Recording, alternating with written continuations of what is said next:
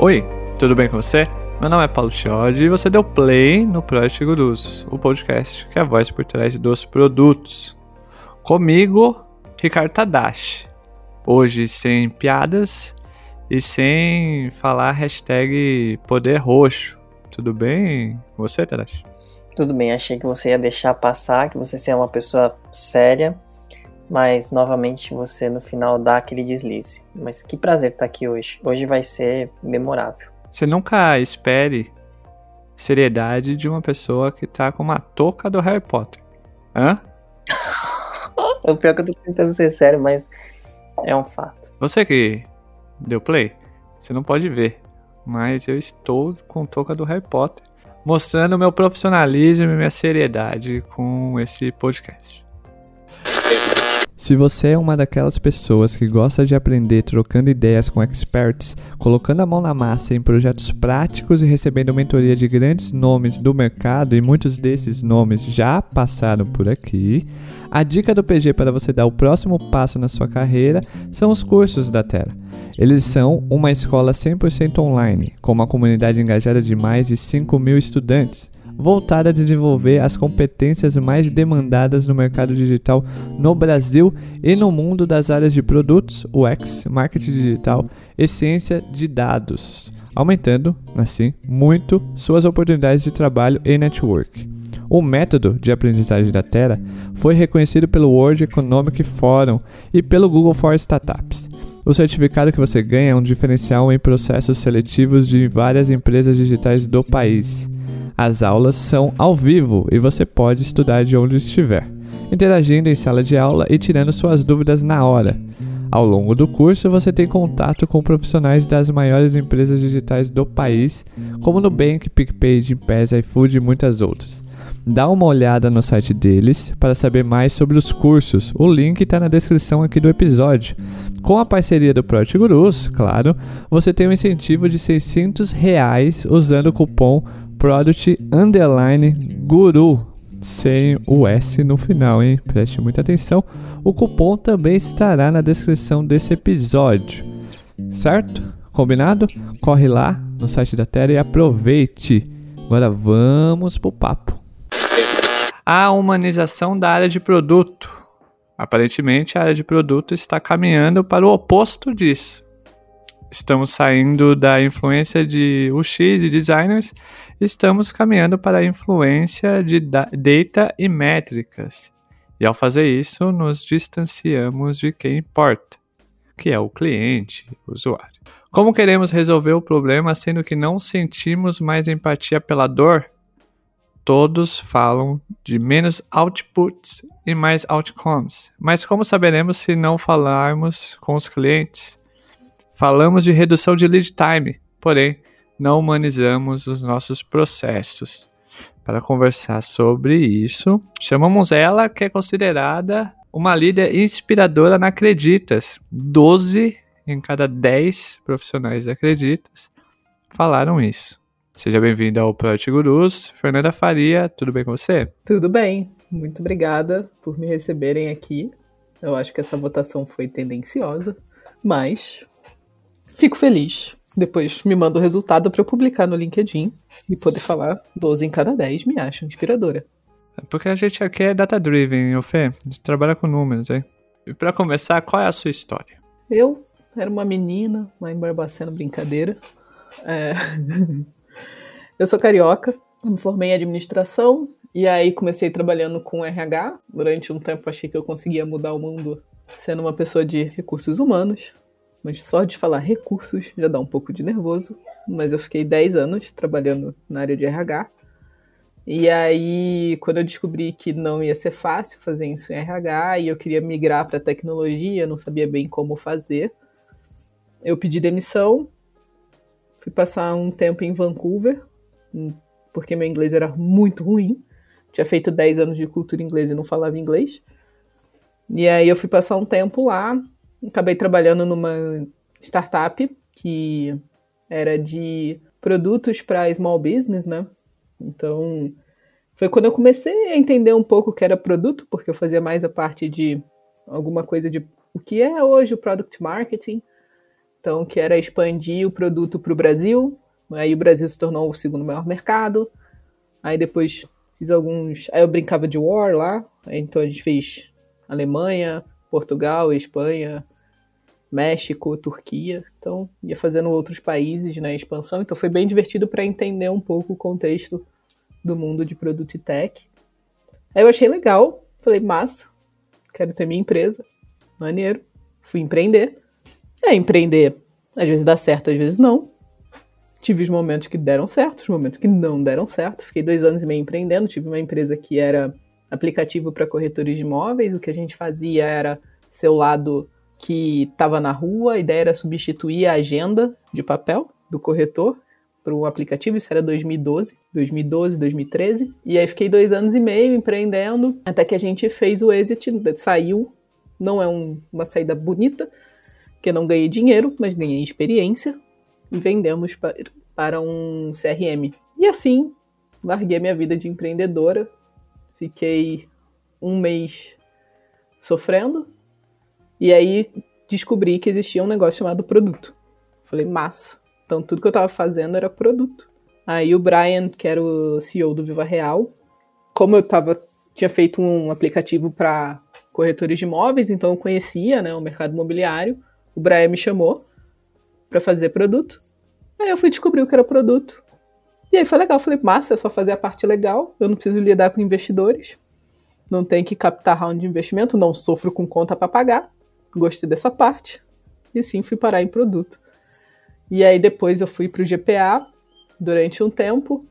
E aí eu trabalhei com finanças, não tem nada a ver, mas foi legal. Porque eu fui para lá para fazer é, a transformação digital de algumas coisas, caí no conto da transformação digital, mas foi maneiro, porque era você trabalhar com produto, você tem que pensar no físico, o online e o offline tem uma complexidade muito maior quando você fala, né, em termos de produto. Só que eu fazia isso dentro da área de finanças, é um jeito muito louco de explicar. Depois eu falei, bom, eu quero voltar para produto e tecnologia. Aí fui para OLX e agora eu tô aqui na Acreditas. Basicamente, essa é a minha história. Uma história louca, hein, Fê? Não é? Nada linear, né? Nada linear, mas é típica de uma produteira. Hã? Exato, exato. Somos felizes assim. Somos felizes assim. Ou aparentamos ser, pelo menos. De analista de RH para diretora de produtos, né? É, o que fez você migrar para a área de produtos? Eu acho que aparentemente foi por gostar e não pelo salário, eu acho, não sei. E o que, que você traz da época de RH e até mesmo gerente de marketing, né, para o dia a dia de diretora de produtos? Então, assim, o que me fez migrar foi que eu não sabia o que era produto na época, né? Eu queria, putz, criar. Eu gostava de criar, eu era aquela pessoa do RH que queria ficar criando coisas e que queria se meter nas outras coisas para fazer, sabe? Então, Talvez eu era um pouco chata. E aí eu resolvi que eu descobri que em produto você tem um pouco mais de liberdade para criar, pelo menos para de vez em quando ter umas brisas divertidas e não ser tão julgada. Né, eu fui para produto. Né? Então, o que, o que me fez migrar, acho que foi a curiosidade, o desejo por criar, o querer fazer coisa nova, impactar a vida das pessoas, trabalhar com mais propósito. Então, foi, foi mais nessa linha. E se você me perguntar o que, que eu trago pro dia a dia, assim, é muito legal quando a gente pensa. Pô, eu trabalho numa empresa hoje que a gente está escalando. Né? Então tem milhares de coisas complexas do dia a dia de uma empresa que escala. E aí o background de RH me ajuda a lidar melhor com os problemas. Né? Então tem coisas que eu consigo colaborar que talvez se eu não tivesse passado por RH eu não conseguiria. Então, quando a gente vai falar, por exemplo, modelos de remuneração, treinamento, desenvolvimento, são coisas que para mim são mais fáceis. Já acessei esse conhecimento em algum momento. Então é bom, vai mais fluido, eu consigo colaborar mais, assim, me sinto um pouco mais participativa, né? E tem o lado de, de naturalmente ser mais humana né, nas relações, assim, não ter problema em me colocar em posições vulneráveis, entender que, cara, eu gosto da frase que pessoas boas fazem coisas ruins e pessoas ruins fazem coisas boas, sabe? Nada é binário. Não é 0 um. As pessoas são bem mais complexas do que isso. Pô, gostei dessa resposta, hein, Tadashi? Então você, que é ruim, faz coisas boas, né, Tadashi? Tá vendo, Shiod? O seu ponto de vista é, é muito relativo, perto do seu da sua conclusão perante a minha pessoa. E até agora puxando um pouco mais essa parte de produtos do, do histórico hoje, do dia a dia, né? É o que que até acho que é, é um ponto bem interessante porque o mercado antes focava muito nas posições iniciais de produto porque era o que estava crescendo, era o que tinha que fomentar. E hoje, por naturalidade, a gente vê muito mais a parte de liderança, de gestão. Então, isso também está crescendo conteúdo, né? Enfim, até saindo literaturas fortes com relação a isso. E é até para a gente conhecer um pouco mais, saber um pouco mais assim da figura de um head de produtos, de uma pessoa head de produtos, né? Qual que é a rotina e as principais atividades que essa pessoa acaba exercendo e que você também acaba exercendo no dia a dia? Eu acho que a primeira coisa que tem que se ter em mente tem expectativa e realidade, né? Você não faz produto na maior parte do seu tempo.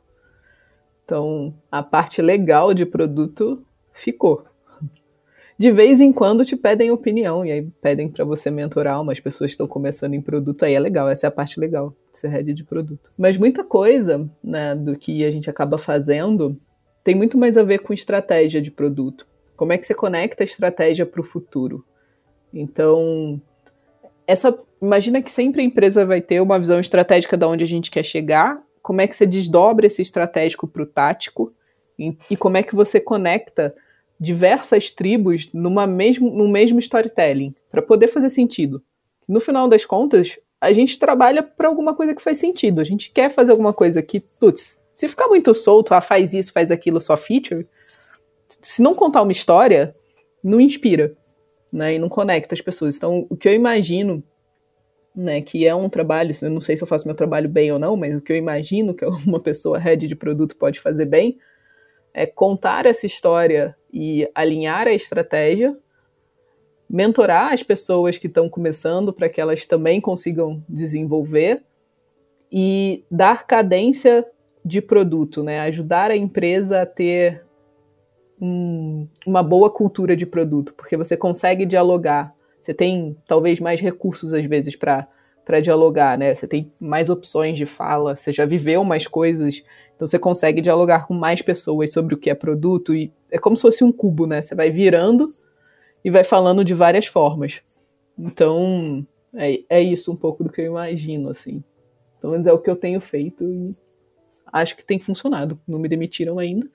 A, a nossa, a nossa métrica foi bem alta, Fê, e ela foi bem sincera. O editor trabalhou muito forte para tirar essa métrica.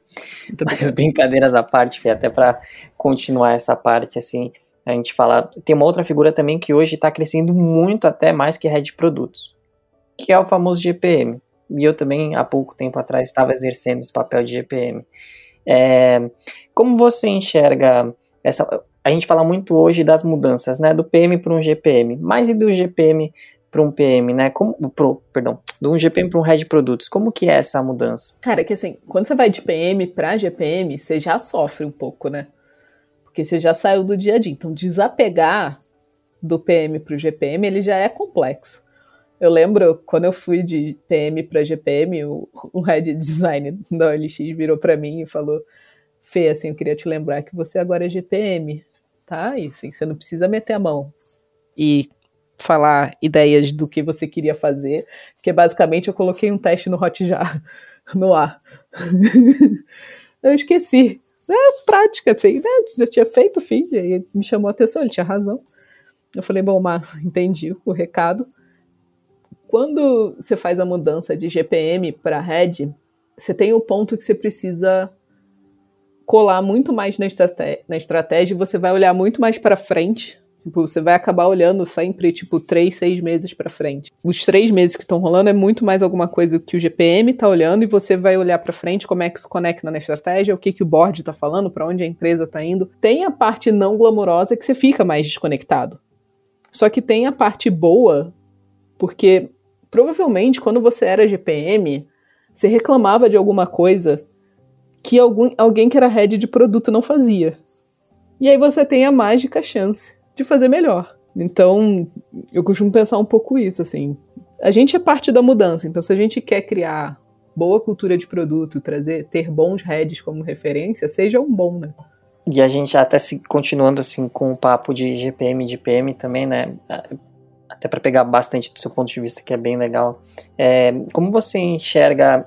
A gente está falando muito do, do hoje e do do próximo, vai, digamos assim, né, do, de uma escala de tempo mais próxima, aonde o GPM e o PM acabam enxergando. Então, a gente está vendo muito o, o, agora com eles, né? E como, mas como que você enxerga a atuação dessas duas figuras em si é, na parte estratégica dos produtos e também como que elas conseguem influenciar de algum modo ou não nos processos da empresa? Bom, vamos pensar o seguinte: se se as pessoas estão fazendo o produto e estão falando com os usuários e falando com as pessoas que são clientes e pegando insights e tendo informação e olhando os dados também, porque os dados vão ser importantes, né? A gente sempre precisa da coisa quali. Se você está inserido no contexto do, de entender as dores e o que está acontecendo com o seu cliente, você naturalmente vai influenciar na estratégia, porque você vai ter mais contexto do que alguém que é VP para falar sobre o problema que o cliente está passando. Então, o que eu costumo pensar é que assim, se você está fazendo um bom trabalho de produto, naturalmente você vai influenciar na estratégia. Tem alguns lugares que isso é mais difícil? Tem. Vai sempre ter. Onde você talvez tenha menos voz. Sim. Só que eu também acho que quando a gente tem muita informação e a gente consegue falar ela, essa informação e transformar isso em alguma coisa que as pessoas. É, é como se as pessoas conseguissem tocar, tipo, materializar a informação de várias formas. Você consegue. Putz, você fala numa reunião, você transforma isso num material, num lindo PPT, que é isso que a gente faz como produto 90% do tempo. É, você consegue escrever um texto bonito sobre isso, você grava um vídeo, sei lá, você materializa essa informação de N formas, as pessoas começam a te ver como referência sobre aquele determinado assunto mais vertical. E aí, naturalmente, quando vai se pensar uma estratégia que é mais ampla, você vai fazer parte dela. Porque você tem insumos que uma pessoa que está olhando um guarda-chuva mais amplo não, não tem. Então, o que eu acho é que, assim, os GPMs e PMs são partes essenciais na construção de uma estratégia. Mas você também precisa ser essa pessoa que quer ser a parte essencial. Ô, Tadashi, como que era a sua vida de GPM? Olha, sempre são grandes desafios quando se faz gestão, né? Mas assim, eu no final eu falava muito para as pessoas que eu fazia já gestão, mas eu não fazia gestão de pessoas de produtos antes. Eu fazia gestão de pessoas de tecnologia, cheguei a fazer gestão de pessoas de engenheiros, de, de pessoas desenvolvedoras. Então, eu acho que foi muito bom para mim, porque você gerenciar um perfil muito técnico e depois um não tão técnico é uma diferença absurda. É, e assim, o, o, GPM eu acho que hoje as empresas, é, é como acho que a Fernanda está falando um pouco pra gente, né? Depende muito da empresa, acho que depende muito como que a empresa tá na fase dela, né, de maturidade ali. Se ela ainda é uma criança, se ela é um adolescente, se ela é um adulto, e tudo bem, acho que não tem o um certo e errado. Mas no dia a dia, para mim, especificamente na minha última experiência, foi muito também de tentar criar essa evangelização, né, que acho que é muito forte. A gente é o chato da festa, querendo ou não. Então, a festa tá rolando, é, tá acontecendo um monte de coisa e você tá sendo chato da festa, às vezes trocando a música, ou vendo que o chopp tá muito ruim, mas o pessoal ainda quer continuar tomando e a gente, gente, não, vamos, vamos botar para gelar, porque a cerveja tá quente, a carne tá não, não tá não tá nem no fogo, mas é, é acho que equilibrando esse prato. E, e, e, de fato assim a parte do GPM aí no, onde eu, eu, eu tava eu também precisava ajudar isso ficava um pouco também mais no tático pro operacional, ajudar alguns deliveries em determinados pontos, né? Acho que também estava numa empresa com uma proporção muito grande, tinham muitos produtos. Acho que era, era o desafio do O2O que a Fernanda falou, esse offline e online é algo muito mais complexo do que a gente imagina. Um dos produtos que eu tinha lá era de logística, então assim, a gente tinha que replicar todo uma parte de logística. E, e aí até um ponto que eu estava sendo também o chato e o contraponto do chato, porque eu falava, gente, às vezes a gente entrava numa reunião e todo mundo quer saber ah, qual a métrica de sucesso. Eu falei, gente, isso aqui. Vamos trazer métrica, mas vamos trazer o fator de sucesso. Assim, eu não tenho como falar. Existe todo um processo, uma cadeia logística que a gente pode fatiar, fazer MVP, mas eu tô com uma operação gigantesca no ar. Então, É, e aí, assim, é first mile, last mile, né, na, na parte logística. Então, estou falando desde de pegar um item físico, armazenar isso, e a gente tem questões tributárias, fiscais, a gente tem segurança, e aí a gente às vezes acaba esquecendo, ah, vamos fazer um testezinho? Pô, até dá para fazer, mas tem que ser um teste muito pontual. É, então, acho que assim, por isso que eu entrava no operacional às vezes no dia a dia, porque se eu também não entender isso, como que eu vou ajudar a instruir, como que eu vou defender coisas é, junto principalmente a alta direção, que a gente tem os reportes semanais, se não às vezes diários, mesmo sendo GPMs, a gente tem que ter uma sustentação boa, como a Fernanda falou. O storytelling é extremamente importante ali, tanto para PMs, por incrível que pareça, às vezes as pessoas acham que não, mas o, o a, a, liderança, as lideranças de produto, independentemente do cargo, eu, eu, eu vi isso e senti na pele. Tem que ter um baita de um storytelling, porque está convencendo pessoas que criam storytelling. A complexidade é maior ainda e também para a liderança. Então isso era bem, você fica numa linha bem tênue ali. No meu caso, né, foi assim. Caramba, hein, Tadashi? Quanta coisa, hein? Poxa. Quanta coisa vivida, né? Poxa. né? Não Caramba. E, e na, nos tempos, nas horas vagas, você modernizou o baianinho. É isso. É, não, não fui na área de marketing, mas gostaria. Eu gosto bastante de marketing não. também, mas infelizmente Gente. eu não consegui nem baianinho nem a ponto. Olha, o da ponta é sacanagem. Mas enfim. É... Você, você que deu play, tá ouvindo até agora, você teve uma aula agora de GPM com a Fê e depois veio o Tadashi com os termos em inglês ali, tudo bonitinho. Top. Parabéns, Tadashi. Sou seu fã. Sabia. Não sou nem comparado com a Fernanda, não, por favor. Ó, a aula é da Fernanda, claro.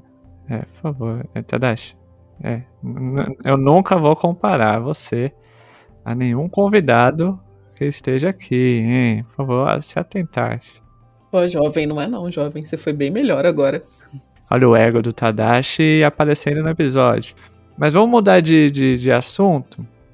Vamos para a parte mais é, tranquila do episódio. Não é. Saiu das polêmicas, né?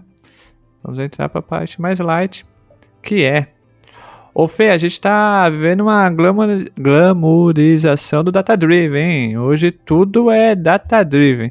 Tudo. Tudo, tudo, tudo. A percepção é que, na minha opinião, banalizaram o termo já. Já foi banalizado, assim como o Discovery. Hã? Nem vou falar. Será? Ih, já existe pré-Discovery por aí. Mas enfim. É, como você vê hoje a área de produtos, mais dados e métricas? Bom, acho que a área de produto vive uma glamourização. Parece que a gente é tipo, uou, super importante. E na verdade a gente male male conta história e faz PowerPoint. Mas, voltando à pergunta dos dados, né? Os dados são importantes para a gente contar a história. Você precisa dessa informação. Porque a gente não não consegue definir nada como produto. Você só tem que convencer pessoas. Então, para convencer pessoas data-driven, você vai ter que saber os dados para pelo menos conversar no mesmo idioma. Agora, muitas vezes o que a gente está chamando de data-driven são métricas fofinhas que nada dizem em relação ao usuário, né? E tem duas coisas legais que eu acho que a gente pode pensar também. Quando a gente fala sobre dados, a gente pode tornar isso menos humano. Você pode ver um funil olhando, olha, a conversão é 0,5%, ou a gente ajuda tantas pessoas. Você está falando a mesma coisa, só que a linguagem é diferente. Você consegue humanizar essa informação. Eu gosto de pensar que dados eles servem para contar a história. E se você quer tornar essa história mais humana, quer que as pessoas se conectem mais e estejam tenham mais empatia, você precisa contar isso de um jeito que humanize. Porque no final das contas não é a conversão é X, são tantos humanos comprando alguma coisa, são tantos humanos fazendo alguma coisa, né? E não 5% de conversão. Então, eu, eu gosto de pensar assim, e eu acho que a gente foi nessa lógica de ah, cada vez mais dados e mais métricas, mas se você pensar, tem muita gente, inclusive eu às vezes, que olha umas métricas e, fala, e acha que aquelas métricas são, nossa, essa métrica tá muito boa, mas velho, na boa, esqueci provavelmente outras cinco que fariam mais sentido e tô olhando só para aquela, sabe? A gente ainda tá aprendendo sobre esse mundo. Tem uma, tem uma frase que eu sempre falo quando a gente está falando de dados, que as pessoas levam no literal, mas existe muita coisa dentro dessa frase, por trás dessa frase, que menina é emicida, que existe uma sabedoria nessa frase, né? Porque foi a emicida que falou. Que é, os números não mentem, mas eles também não sentem. Muito boa. Foi que nem você falou. 10 pessoas droparam numa etapa. O número não tá mentindo. Mas o porquê que elas droparam, o número não vai te contar. É, é você vai ter que ir lá e perguntar e saber o que a pessoa sentiu para dropar. Só trazendo para nossa realidade uma, um exemplo bem chulo, porque essa frase carrega uma sabedoria que vai muito além do lance de tipo, não, o número mente sim, depende de quem está contando. Sim, eu sei. Mas o fator da frase, é, o valor da, na frase está em querer sentir os números. E para sentir, você tem que falar com as pessoas que são os números. Então, vai muito além disso. Exatamente. E Fê, uma coisa que, que virou o pretinho básico da área de produtos é o Discovery, né? Já não é tão hypado assim, apesar de existir pré-discovery, discovery. Pode... Você já fez pré-discovery? Muita pergunta polêmica. Olha, Você já fez pré-discovery? Eu não fiz pré-discovery. Eu não falei que aquilo era pré-discovery. Mas tem lugares que se você falar, ela, eles vão falar, não, isso é pré-discovery, né? Você vai falar, é, né? Que engraçado. Pré-discovery. Eu fico me perguntando, será que eu já fiz? E não sei. Será que os rabiscos que eu fazia no papel eram pré-discovery? Olha. Eu só não dei o nome certo. E não vendeu de forma certa. Poderia fazer o curso de pré-discovery. Perdi dinheiro. Você tem que ter uma mente empreendedora, Fê. Mente Poxa empreendedora. Vida. Eu já Não, tive. Preciso voltar com ela. Por favor. Mas o, o Discovery, ele. Acho que ele, ele virou o pretinho básico, hoje tudo é Discovery. E tem muitas empresas que banalizaram de uma certa forma que tem, tem equipes que ficam seis meses fazendo Discovery. Sim, isso existe. Então, não vou rir. Continua. Existe. Eu não vou rir. Existe mais do que deveria. Tá tudo bem. É seis meses fazendo Discovery. Qual é a sua percepção sobre a importância dada de forma demasiada, olha só, termos difíceis, é, para o Discovery, hein? Primeiro, assim, eu não acredito em parar para fazer um Discovery. Eu acredito em Discovery contínuo. Então a gente talvez entre num conflito aí né? Eu acho que se você parou seis meses para fazer um discovery, você não está fazendo seu trabalho direito durante um tempo, porque deveria ser algo contínuo. Você deveria sempre saber, né, o que está acontecendo. Então, isso é normal. Você está na estratégia, você está descobrindo o que, que seu cliente está precisando todo dia, você está olhando os dados. Isso é um trabalho contínuo, natural, de produto. Eu, Fernanda, estou dando minha opinião pessoal. Entendo que em alguns momentos quando a gente vai fazer algum produto novo, lançamento de produto novo, novo, novo, do zero, a gente pode perder mais tempo no discovery. Que na verdade a gente pode não chamar de discovery, que é você fazendo uma definição do produto inicial que você vai lançar para MVP. E talvez eles chamem isso de pré-discovery e a gente não saiba direito, mas pode ser. Né? É só como é que eu vou fazer um MVP, um MLP, um MP. Agora tem vários nomes também, você pode chamar. Mas basicamente, como é que eu vou fazer o mínimo para agradar a pessoa que vai usar. Traduzindo é isso. Então, eu não acredito em pré-discovery, acredito menos em discovery de seis meses. Acho que discovery é contínuo. Nos times, quando eu era PM, um tempo atrás, e era legal essa vida, o discovery contínuo era o que fazia o time, tipo, tá na tá feliz, tá bem, tá conectado, né, com com o que, que eles estavam fazendo, foi o que fez o time virar muitas vezes, era o que fazia sentido, porque a gente, como produto, a gente dá contexto o tempo inteiro. A gente compartilha contexto. Contexto é rei.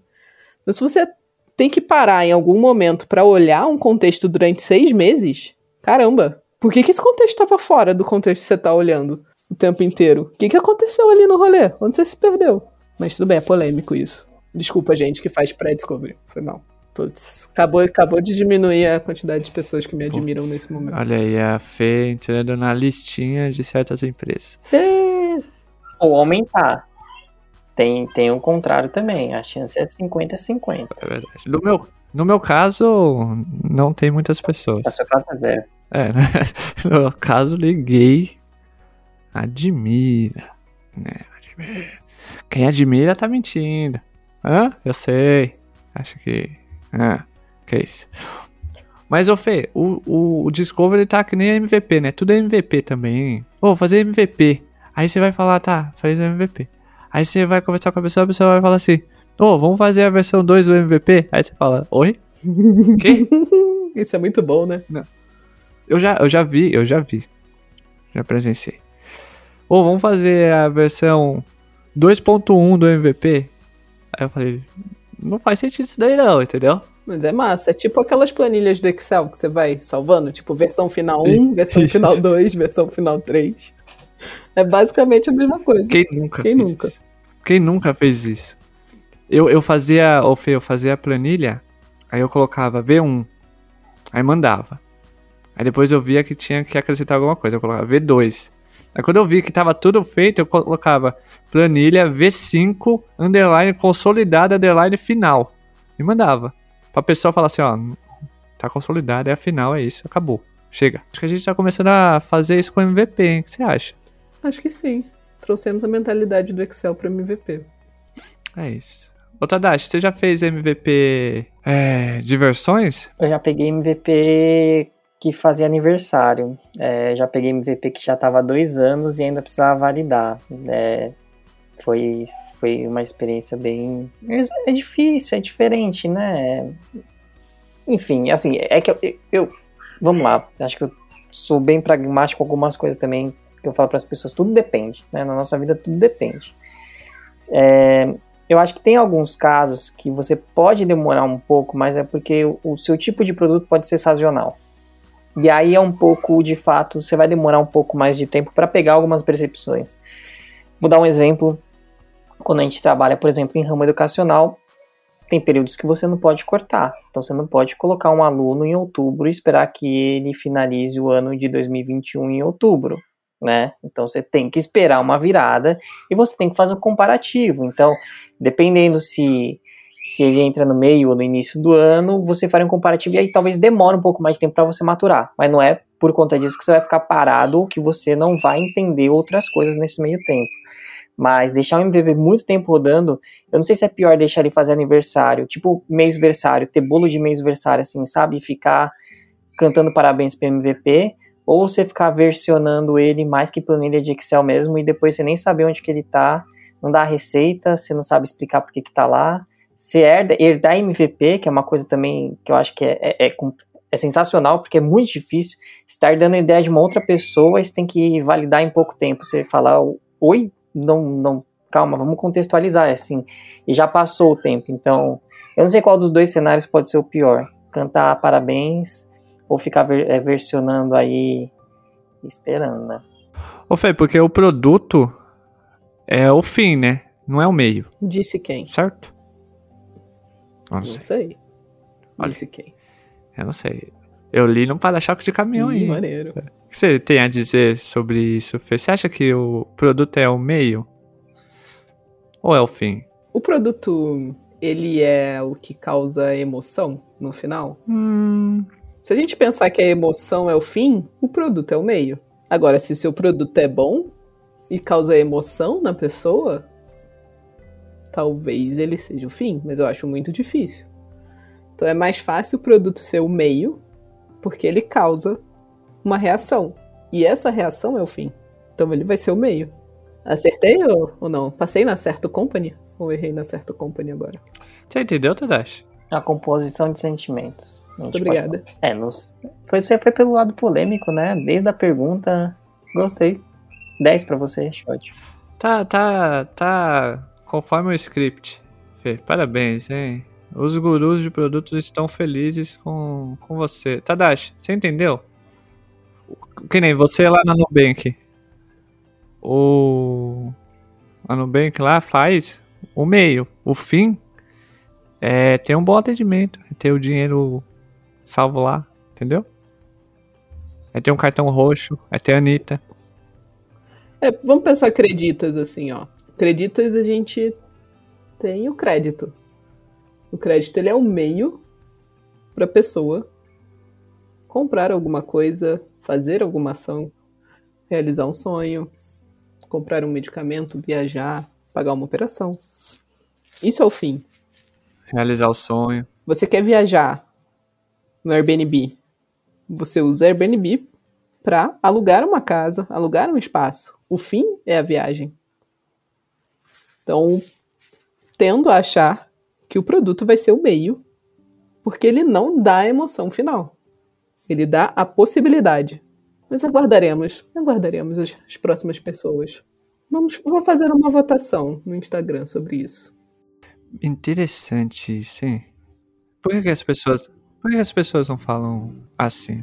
Mas não tem graça, né? Porque se a gente pensasse assim, a gente não tinha tanta glamorização da área, hein? Pensa, quando você era criança e falava, o que, que você vai ser quando você crescer? Tinha glamour. Você falava, você é astronauta, você é bombeiro, você é médica. Pô, tem maior glamour nisso daí. Você não fala, eu vou ser produteira e. é, a gente virou produteira e a gente deu glamour pra essa historinha. Pronto. É isso. E aí, a próxima geração, se perguntar, a gente vai contar. Não, produteira é top. Produteiro é salva vidas. Cringe. É, é cringe. cringe, né? Desculpa. Desculpa, foi cringe agora. Eu sou jovem e ninguém vai me ver isso. Só tenho isso. Ô, Fê, você assistiu Usurpadora? Não vou comentar sobre esse assunto. Ok. O, hoje, como diretora de produto, é, hoje, como diretora de produto, qual a sua visão sobre a área de produto e diversidade? Porque, assim, o PG vai fazer alguns episódios que eu tô batendo nessa tecla, né? O PG foi e aparentemente é ainda o único canal, pelo que eu sei, que aponta o dedo para a área de produtos e fala: essa área é elitista, sim senhor. É, e não tem, não, tem, não tem uma diversidade, né? Não existe uma equidade ali uh, dentro da área de, de produtos, né? Uh, a gente até chega a fazer um desafio com quem está ouvindo a gente, que é vai no LinkedIn, coloca Project Manager em buscar e vai em pessoas. E veja quantas pessoas pretas aparecem no, no resultado da, dessa pesquisa. É pouquíssima. Vai aparecer lá na página 5, 6, quiçá 10. Por que, que uma área que tende a criar produtos e serviços para o máximo de pessoas possível não tem essas pessoas dentro da área fazendo esses produtos? Não seria mais fácil? Tá, vamos pensar que tem uma evolução histórica natural das coisas. Antigamente, os homens falavam de feminismo no lugar das mulheres. Eles ocupavam, às vezes, essa, esse lugar de fala. E aí foi se entendendo ao longo do tempo que esse lugar de fala não é dos homens, é das mulheres. E a gente começou a entender, se você pegar isso tudo, isso é recente. Né? Nos últimos anos, a gente começou a entender que as múltiplas pessoas têm todos os seus lugares de fala. Então, o que eu acredito é que produto ainda está jovem nessa viagem a gente começa a olhar, e, e se você for pensar, a gente não, não vamos falar só sobre produto assim. A gente tem produto, a gente tem UX, a gente tem né, engenharia, é, a gente tem analytics.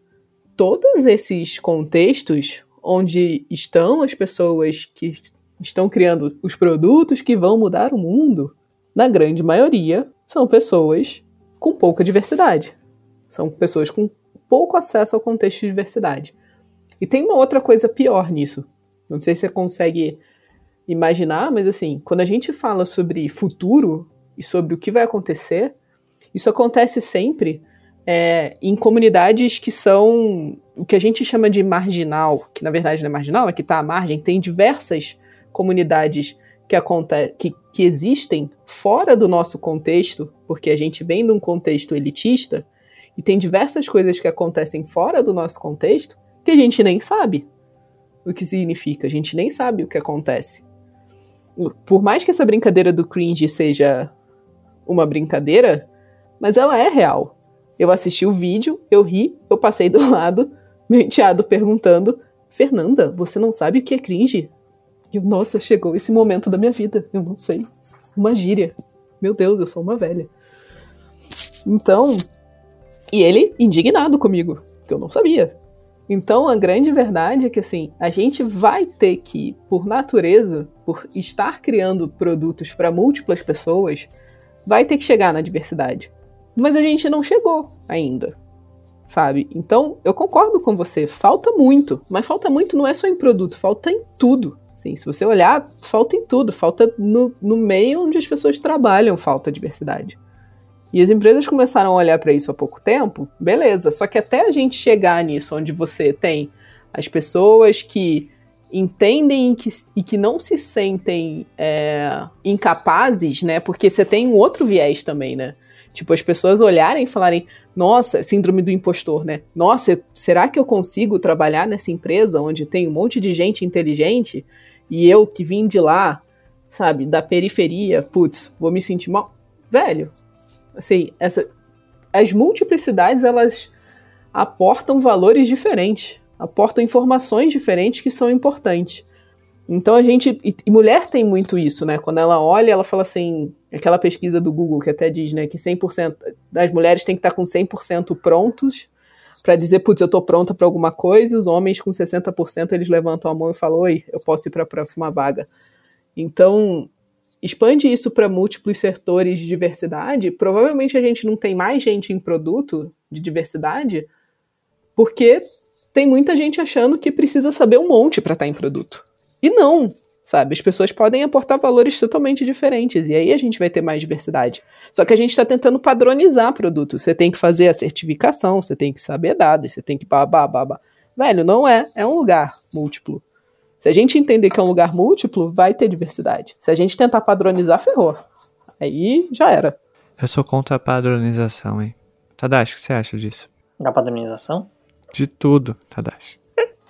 Só uma brincadeira para descontrair. É, assim, eu, eu toco bastante nesse assunto porque eu gosto de dar bastante exemplo tangível. Eu acho que é mais fácil no escritório, quando a gente está do lado as nossas pessoas que são colegas de trabalho do que digitalmente, né? Porque às vezes as pessoas não ligam a câmera. Mas, contudo, no entanto, eu, eu, eu vejo muito nisso, assim, até um ponto que eu, de engraçado, o pessoal até acabou, para você ver, né?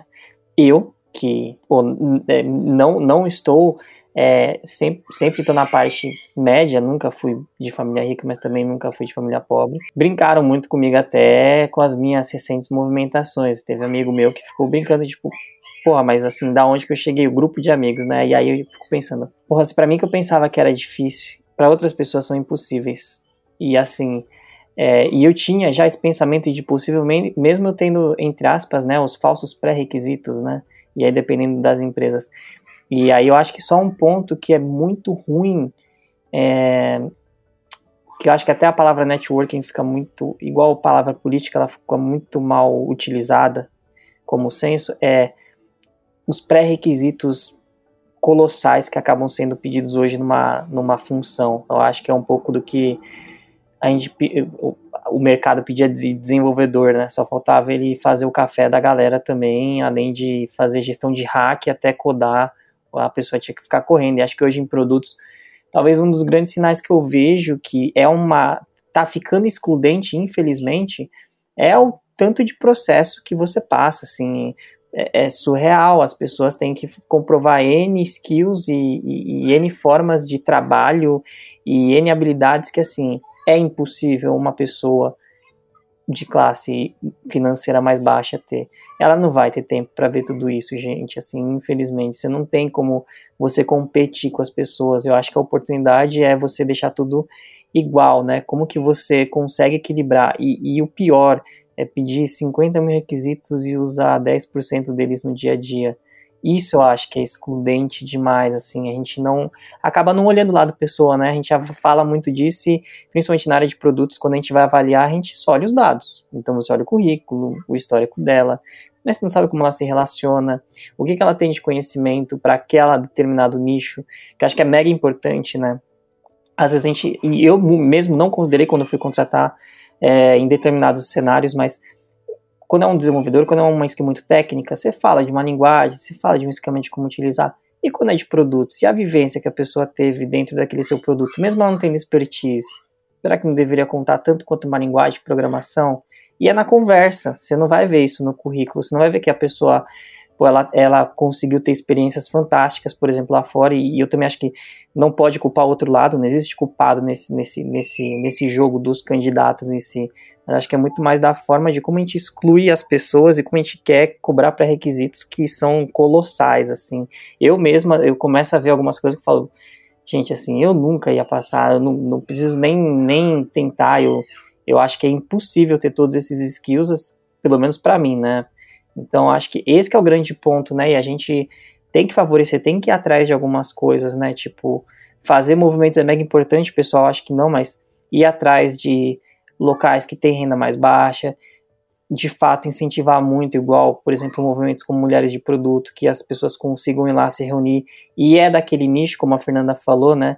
Não são homens falando do movimento feminista e tentando fazer algo que ele não, não sabe, ele pode apoiar, mas ele não tem como saber, ele nunca vai sentir, ele não é aquela pessoa que ele está tentando representar. Ele pode apoiar, e eu acho que deve, mas é, é, complicado, né? Por isso que eu só fico pensando um pouco assim. Eu, eu acho que tem um, um elitismo no mercado, isso é um fato, a Fernanda está certa assim. Eu acho que tem áreas que conseguem mais fácil dissolver isso com a tecnologia, porque hoje, assim, você sabe abrir o VS Code da vida lá e sabe que é AWS, querendo nós, empresas estão te contratando, né? Mas para produtos eu ainda acho que vejo muito difícil. UX, como acho que a Fernanda falou também, assim, você vai ver um curso de UX, a gente não tem tanto curso gratuito e os cursos são tão caros quanto os de produtos. Então, você tá, você já está excluindo pessoas. E como a Fernanda disse também, né? Acho que a Fernanda disse dos 60%. Tem pessoa que conheço que tem 10% do que vê do requisito, que é homem, vai lá e se candidata. E eu tive pessoa que estava mentorando aqui no clube. A pessoa fala, mas eu não tenho 80% dos requisitos. Eu falei, meu, esquece isso, assim, vai, conversa. É, não, é isso que vai ser. No final do dia, ninguém vai fazer um checklist e falar, tem, não tem. Ah, tem, não tem tá fora. Então acho que isso também é um ponto engraçado, né? O psicológico é muito forte com as pessoas e tem uma diferença absurda, absurda. Tem gente que eu conheço que se candidata tem 5% do skill ali que tá pedindo. E aí algumas pessoas que vieram conversar comigo, eu falei, não, gente, não, não põe isso na cabeça. E ainda mais para pessoas que estão começando a carreira profissional, né? É, na, no âmbito corporativo. Elas acham que é tudo mais certo, que é diferente de empresas pequenas, ou que ela tá mudando de área, e não é nada disso, assim, é uma baita de uma hype às vezes uma bolha protetora que não tem nenhum sentido, né? Acho que esse que é o foco bem polêmico nesse assunto, porque assim, eu tenho vários pontos de vistas formados com relação a isso e eu bato forte nessa tecla. Falta, falta, falta muito e a gente não ajuda no dia a dia. Cara, mas pensa o, o, o que, que eu gosto de pensar assim, é um processo. A gente faz parte desse processo de mudança. O fato da gente estar tá aqui falando e da gente conseguir influenciar, pelo menos nos lugares onde a gente está, um pouco, a mudança, já, já começa um movimento, sabe? Tipo, eu gosto de pensar, eu vejo muito às vezes, tipo, ah, não, você é uma mulher, putz, eu sou lésbica, sou uma pessoa não binária. Tem várias coisas ali, putz, eu tenho um filho que eu virei mãe dele quando ele tinha 8 anos, né? Então ele tem 12 anos hoje. Então tem várias coisas ali que as pessoas olham e de alguma forma falam: caramba, Dá, entendeu? Dá para chegar. Eu consigo também. Então, é desconstruir essa coisa do tipo, cara, todo mundo consegue. Dá para chegar, assim. Eu tive que passar um monte de coisa para superar a síndrome do impostor, né? Então, tá tudo bem, é, é fácil? Não, muita terapia aí para passar por isso. Mas a gente chega, sabe? Tipo, é possível. Só que eu acho legal quando a gente tem mais líderes diversos, quando a gente vai tendo mais liderança diversa também, a liderança naturalmente inspira outras pessoas. As pessoas também olham e falam: caramba, putz, eu também consigo. Então deixa eu tentar. Olha, até um parênteses, justamente por isso que é sensacional ter você aqui, Fê. Pra de fato a gente sempre acabar mostrando para as pessoas assim: meu, tira isso da cabeça, assim, sabe? Óbvio, os desafios, infelizmente, podem ser um pouco mais pesados, mas dá, dá, sabe? Tipo, é aquela coisa que dá, tira da sua cabeça que não vou chegar, que é impossível. E acho que o maior exemplo tá aqui, né? Olha com quem estamos falando agora, né, Shot? Sim, só acreditar. Quem diria que um ano e oito meses depois eu estaria aqui conversando com a, com a Fê, diretora de produtos da Acreditas, hein? Hã? Acreditas? Oi! Ei, ali. Essa Acreditas? piada é muito boa, vai. Eu gostei, Tudo. eu gostei. Um forte abraço para o pessoal da Acreditas. Um beijo para nossa Beyoncé de produtos, Letícia Jimenez. Sou fã dela. Tá bom? E, porra, Pessoa maravilhosa. E o restante lá da nave chamada Acreditas. Que... Muito bom. Parabéns pelos tênis, hein? Só. Isso é um parênteses. Putz, eu não ganhei, eu entrei depois. Olha só, pode Só reivindicar. ganhei a mochila. Pode reivindicar. Mas no. Continuando nesse assunto de diversidade, você já conhece o impacto do Project Gurus? Esse programa é o nosso compromisso com a inclusão e a diversidade na área de produtos. Como acho que já foi mencionado, sobram vagas em TI, mas falta qualificação e oportunidade para grupos menos favorecidos. Por isso, criamos o Impacto. Um fundo e um programa destinado à formação em Project Management em- de mulheres, pessoas pretas com deficiência LGBTQIA+, e de baixa renda. O mercado é formado, em sua maioria, por pessoas que estão no topo da pirâmide social. São homens brancos e moradores da região sudeste. Enquanto isso, a base da pirâmide é esquecida e não vemos representatividade proporcional nas empresas. A área de produto é uma demonstração clara desse problema e nós do Project Gurus não nos conformamos com isso. Por isso, estabelecemos parcerias com escolas conceituadas e as maiores do mercado aí, como a Terra, a Wari, a Journey, a Punk Metrics, Bernard Luna com produtos incríveis e a Cubo, Cubo Acad- Academy, para oferecer bolsas de estudos para pessoas desses grupos. Se você conhece alguém desses grupos, indique o impacto. Ou se você mesmo se reconhece nesses grupos e quer estudar, se inscreva. Acesse projectgurus.com.br barra impacto. Você viu, Tadashi? Eu consegui incluir um merchan no meio do... Eu falo, você é o Milton Neves de produtos, cara. Tipo, a gente tá falando assim, aí do nada, tipo, vê um merchan e você. Puta, foi o merchan no meio, assim. Achei que tava no assunto e já tô no merchan. Muito bom. Você viu? Ô, Fê, você trabalha hoje numa fintech, né? A gente já passou pela fintechização do mercado, tudo é fintech, tudo, tudo é fintech. Até a, até a padoca quer ser fintech. Justo. Como que você vê um mundo de fintechs movido por regras de Bacen e anos de waterfall? Hã? Cascata. Como que, que a área de produto pode sobreviver nesse, nesse ambiente? Eu tenho certeza que essa pergunta foi o redator que atua na Acreditas que mandou. Foi? Sim. Forte, um forte abraço pro redator. Nossa, não acredito. Vamos lá. Boa pergunta, redator. Primeiro que, assim, o mundo fintech, né? Eu vou fazer uma, primeiro um, um momento filosofia, que eu acho que os serviços bancários vão ser necessários, mas os bancos não. Então, por isso que qualquer coisa pode ser uma fintech, potencialmente. Porque o serviço bancário, um empréstimo eu posso precisar, mas não necessariamente eu quero pegar esse empréstimo num banco. Eu posso querer fazer um cartão de crédito, mas esse cartão de crédito não precisa ser num banco. Eu quero ter a melhor experiência. Quem vai me dar essa melhor experiência? É um banco ou uma outra, uma padaria? Pode ser a padoca, por que não? Então, faz sentido. Tá, o, que- o movimento do que está acontecendo e provavelmente é o que a gente vai ter de tendência no mundo. É, quando a gente olha para outra parte de estar numa fintech ter regras do Bacen, faz parte ter regras do jogo. Você vai ter produto que vai ter legislação, alguns produtos, e você vai ter que seguir regras do Bacen. Regra do Bacen é regra. Velho, você não tem o que fazer, senta, cumpre, e é isso. Assim, não tem, não tem coisa bonita pra falar nesse momento. É a dura realidade.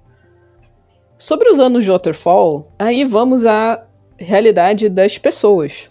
Porque, no fundo, é sobre diversidade, no final das contas. Quando você fala sobre fintech, você tem muita gente que veio do mundo fim. E se você está falando de fim, é a galera que há algum tempo trabalhava com Waterfall. E aí você tem que equilibrar e ir conversando para explicar um pouco o que que é Outcome Results. Outcome Roadmap, que é uma frase bonita também. Como é que você faz um roadmap que não seja alguma coisa waterfall? Como é que você persegue resultados em conjuntos? É, como é que você não precisa ter um business owner aqui que manda no roadmap e que fala para você, product manager, o que você tem que fazer. Vocês podem trabalhar juntos e que vocês dois sabem o contexto, vocês podem trocar. Mas tem um outro ponto de fintech que para mim foi muito interessante quando eu cheguei. Pensa que minha carreira foi em marketplace. O máximo que eu sabia de fintech era porque eu usava. Eu era usuário do outro lado. Tinha pego empréstimo, tinha cartão, já tinha passado por isso. E aí, quando eu cheguei, eu sabia zero o que era uma CCB, o que, como é que você fazia para fazer um crédito, qual era o processo todo de bancarização, quais as regras do Bacen. Sabia zero, zero. E aí sim, é muito difícil quando você está em produto e você não tem contexto. Então eu lembro que eu passei uns três meses sofrendo. Meu Deus, o que eu fiz da minha vida? Que negócio difícil. E aí, com as outras pessoas que chegavam depois disso, e eu brinco que eu entendo que todo mundo tá no terceiro mês da Acreditas como produto fala, meu Deus, o que eu fiz da minha vida. Aí depois passa, porque você começa a entender de fato o que, que é fim, e a vida fica um pouco mais leve. Mas quando você não vem do mundo financeiro, você sofre. Então, o que eu acho é que produto e tecnologia também precisam entender de fim. Não adianta a gente só querer ser tech. Para equilibrar o fintech, tech precisa entender de fim. Para que a gente, quando converse com a galera que é só fim e não tech, a gente tenha um pouco mais de contexto para equilibrar.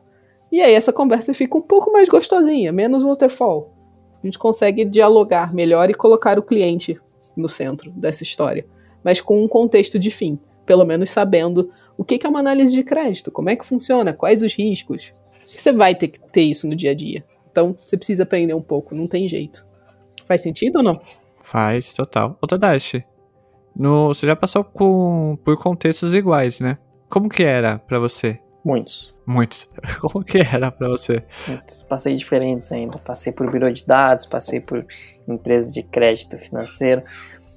Olha, eu tava até tentando resgatar, mas ontem teve até um, uma, uma, uma, publicação, acho que foi do próprio Bacen no LinkedIn ali, falando um pouco que Agora eu acho que o jogo virou de verdade, né? E, e aí que é o engraçado, né? Porque o órgão que regulariza fala que o jogo virou. Então, a prioridade de fato vão ser as fintechs agora, né? Até para tentar mudar algumas coisas. Eu passei por algumas coisas assim que eu tinha que explicar junto com um time de jurídico, por exemplo, ou compliance, que numa normativa estava pedindo RG, mas existe uma lei federal que possa falar que eu possa utilizar outros documentos, a não ser então assim, acho que que a Fernanda tá falando é muito, muito disso, e assim, de fato no começo é horrível, né? Assim, meu Deus do céu, tem que ficar falando de RG, eu nem tem gente que nem sabe que é RG direito, assim, então, e aí, mas acho que o legal é isso, né? Você tentar pensar, putz, o que, que eu posso fazer, né? E aí você entender o contexto, que isso no final é uma prova de vida, acho que te traz bastante coisa, né? Aí você, putz, é prova de vida, posso fazer tecnologia, que acho que é o que a Fernanda é, passa isso no dia a dia, não acredite, né? Você pegar isso e falar, putz, beleza, um processo totalmente manual de 100 anos, 200, sei lá quantos que já existe, como que a gente é, transforma isso. Mas eu também vejo que essa parte, assim, a gente acha ruim, burocrático até o ponto quando a gente precisa. Então, também é uma linha bem tênue. Eu também recentemente passei por isso, então me ajuda bastante. Tive um problema com uma empresa do setor financeiro tecnológico.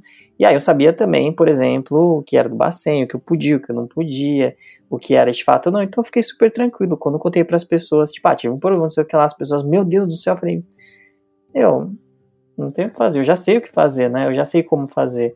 Então acho que é, é difícil no começo mesmo, é muito ruim, é muito burocrático a primeira percepção, mas também acho que se você tiver bastante estômago, que é, o pessoal fala a palavra bonita que é resiliência, mas é estômago, você consegue tirar muita coisa boa e, e o mercado muda bastante, né? Acho que a prova disso é todas essas fintechs que estão saindo, no geral, se a gente para para analisar, não só de produtos, mas de tecnologia, são as empresas que as pessoas querem trabalhar. E antigamente trabalhar em, em, grandes corporações era muito pelo salário e hoje é muito mais pelo modo de trabalhar, né? Então, ainda conta o salário? óbvio que conta, né? Ninguém vai por um lugar que é muito legal e ficar, enfim, na, na, no, no, escorregador o dia inteiro, porque agora não tem mais a moda do escorregador. Mas acho que muda um pouco disso, né? Você fala que, pô, você vai aprender profissionalmente e fazer profissionalmente coisas boas em empresas financeiras.